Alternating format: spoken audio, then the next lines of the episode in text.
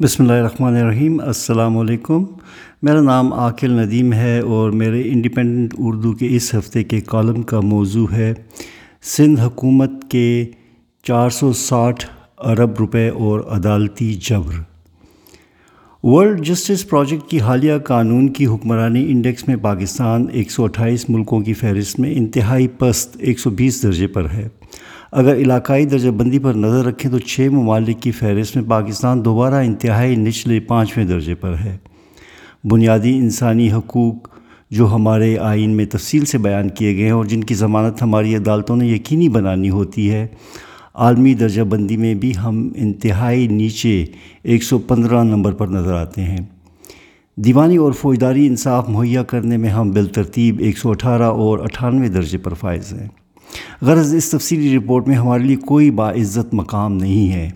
یہ رپورٹ ہمارے لیے مزید ندامت کا باعث بن جاتی ہے جب یہ معلوم ہوتا ہے کہ یہ رپورٹ پاکستانی عوام کے نظام انصاف اور قانون کی حکمرانی کے بارے میں خیالات پر مبنی ہے۔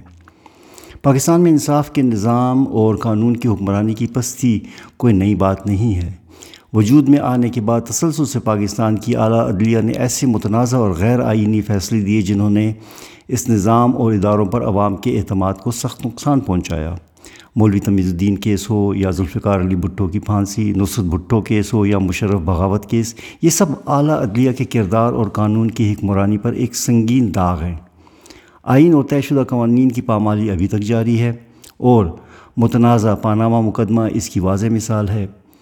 یہ تاریخ طے کرے گی کہ ان مقدموں کے فیصلے دباؤ دباؤ کے تحت کیے گئے جن میں ایک عامر کو آئین میں ترمیم تک کی اجازت دی گئی یا یہ ان ججوں کی ضمیر کی آواز تھی۔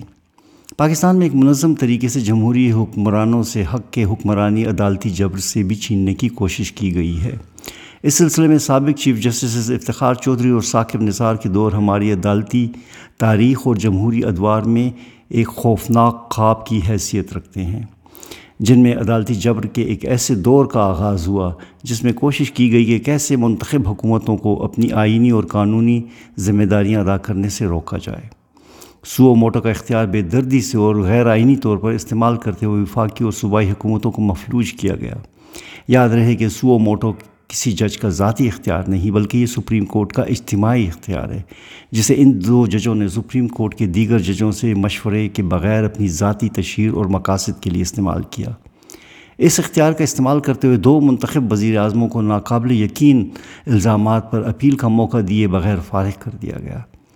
کئی اداروں کے انتظامی امور میں بلا وجہ مداخلت کرتے ہوئے انہیں تباہی کے دہانے پر لایا گیا۔ لاہور میں پی کے ایل آئی ہسپتال ثاقب نظار کی ذاتی عداوت کا نشانہ بنا اور انہیں کوئی قانون یا برادر جج نہیں روک سکا۔ غرض یہ افراتفری ابھی بھی جاری ہے اور اس میں ہر دن نیا اضافہ ہوتا جا رہا ہے۔ جو جج اس تباہی کے راستے پر چلنے سے منع کرتے ہیں، انہیں عبرت کی مثال بنانے کی کوشش کی جاتی ہے۔ جسٹس قاضی فائز عیسیٰ اور جسٹس شوکت صدیقی اس کی واضح مثال ہیں۔ ہمارا آئین واضح طور پر اداروں کا دائرہ اختیار طے کر چکا ہے، مگر اعلیٰ عدلیہ پچھلے کئی سالوں سے مسلسل اپنے اختیارات سے تجاوز کرتے ہوئے انتظامی معاملات میں دخل اندازی کرتی آ رہی ہے۔ کسی بھی مہذب جمہوری ملک کی طرح پاکستان میں بھی ترقیاتی کام کرنا حکومت کی ذمہ داری ہے، اور اعلیٰ عدلیہ کو آئین اس کی ذمہ داری کسی طرح بھی تفویض نہیں کرتا۔ اس آئینی اصول کی واضح خلاف ورزی کرتے ہوئے ثاقب نثار نے ڈیم فنڈ بنانے کا اعلان کیا اور اس میں اربوں روپے اکٹھے کیے گئے۔ کیا یہ انتظامی کام سپریم کورٹ کی آئینی ذمہ داری تھی؟ تعجب تو یہ ہے کہ ثاقب نثار کے اس عمل کے خلاف برادر ججوں نے بھی کوئی آواز نہیں اٹھائی۔ ترقیاتی پروگراموں کے بارے میں فیصلہ کرنے کے لیے بہت سارے پہلوؤں پر غور کرنا ہوتا ہے، جو حکومت اور سول سروس ہی کر سکتی ہے، نہ کہ کوئی چیف جسٹس۔ اگر کسی بڑے شہر میں شادی حالوں کی ضرورت ہے تو یہ انتظامی فیصلہ ہے، نہ کہ عدالتیں اس پر فیصلہ سازی کریں۔ بعض شہروں کے بنائے ہوئے نو آبادیاتی وقتوں کے ماسٹر پلان کوئی آسمانی صحیفہ نہیں ہوتے جن میں تبدیلی نہ کی جا سکے۔ شہروں کے ماسٹر پلان وقت کی ضرورتوں کے مطابق تبدیل ہوتے رہتے ہیں اور یہ انتظامی معاملات ہیں، نہ کہ عدالتیں سو سالہ پرانے ماسٹر پلان کی عمل درآمد کو یقینی بنانے کی کوشش کریں۔ پچھلے ہفتے سپریم کورٹ کا ایک فیصلہ انتظامی معاملات میں مزید مداخلت کی واضح مثال ہے، جس کے ذریعے صوبائی خود مختاری اور صوبائی حکومت کے حق حکمرانی کو سلب کرنے کی کوشش کی گئی ہے۔ اس نئے فیصلے میں کہا گیا کہ بحریہ ٹاؤن سے وصول شدہ چار سو ساٹھ ارب روپے صوبائی حکومت کے حوالے کرنے کی بجائے ایک متوازی نظام کمیشن کی صورت میں قائم کر کے ترقیاتی کاموں کے لیے استعمال کیا جائے گا۔ یہ کمیشن حضر معمول ایک ریٹائرڈ جج کی سربراہی میں قائم کیا جائے گا۔ سپریم کورٹ نے ترقیاتی پروگرام کی نگرانی کے لیے ایک عمل درآمدی بینچ بھی تشکیل دے دی ہے۔ چونکہ اب یہ فیصلہ عوامی ملکیت ہے، اس لیے اس کا تنقیدی جائزہ ضروری ہے۔ یہ فیصلہ ظاہر کرتا ہے کہ سپریم کورٹ کو منتخب صوبائی حکومت پر اعتماد نہیں، اور وہ یہ خطیر رقم جو کہ سندھ حکومت کے زیر انتظام زمین فروخت کرنے سے حاصل ہوئی ہے، اس کے حوالے کرنے کو تیار نہیں ہے۔ سپریم کورٹ کا یہ فیصلہ جس کی کوئی نظیر نہیں اور نہ ہی اس میں کسی طرح کا تدبر دکھائی دیتا ہے، ایک خطرناک راستہ ہے۔ یہ فیصلہ نہ صرف صوبائی خود مختاری کو نقصان پہنچائے گا، بلکہ وفاقی اکائیوں اور اداروں میں عدم تعاون کی، عدم اعتماد کی فضا بھی پیدا کرے گا۔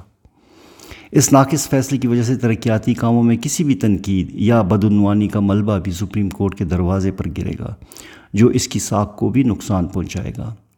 اکثر ترقیاتی کاموں کے متاثرین عدالتوں کا رخ کرتے ہیں۔ سپریم کورٹ کے اس فیصلے کے بعد ان متاثرین کو ماتحت عدالتوں سے کسی انصاف پر کیسے، کسی ناانصافی پر کیسے انصاف ملے گا؟ کیا سپریم کورٹ اب اس فیصلے کی بنیاد پر بدعنوانی کے خدشے سے آئندہ تمام وفاقی اور صبائی حکومتوں کے ترقیاتی پروگراموں پر انتظامی اختیارات حاصل کرے گی اور ان کی نگرانی شروع کر دے گی؟ یا یہ بندوبست موجودہ سندھ کی حکومت تک محدود رہے گا۔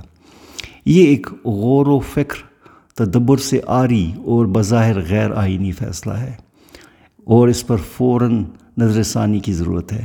اس فیصلے سے صوبائی حکومت اور سپریم کورٹ میں ترقیاتی پروگرام کی عمل درآمد کے وقت تصادم کی کیفیت پیدا ہو سکتی ہے اور یہ فیصلہ اعلیٰ عدلیہ کے لیے سنگین پچھتاوے کا باعث بھی بن سکتا ہے۔ کسی عدالت کو بھی یہ آئینی اختیار حاصل نہیں کہ وہ آئین کے تحت وفاقی اکائیوں کو دی گئی ہوئی ذمہ داریاں ان سے چھین لے، کیونکہ یہ حق صرف عوام کے پاس ہے۔ اس طرح کے طرز، اس طرح کے عدالتی طرز عمل سے پاکستان قانون کی حکمرانی انڈیکس میں اب شاید آخری درجے پر ہی نہ پہنچ جائے۔ شکریہ، خدا حافظ۔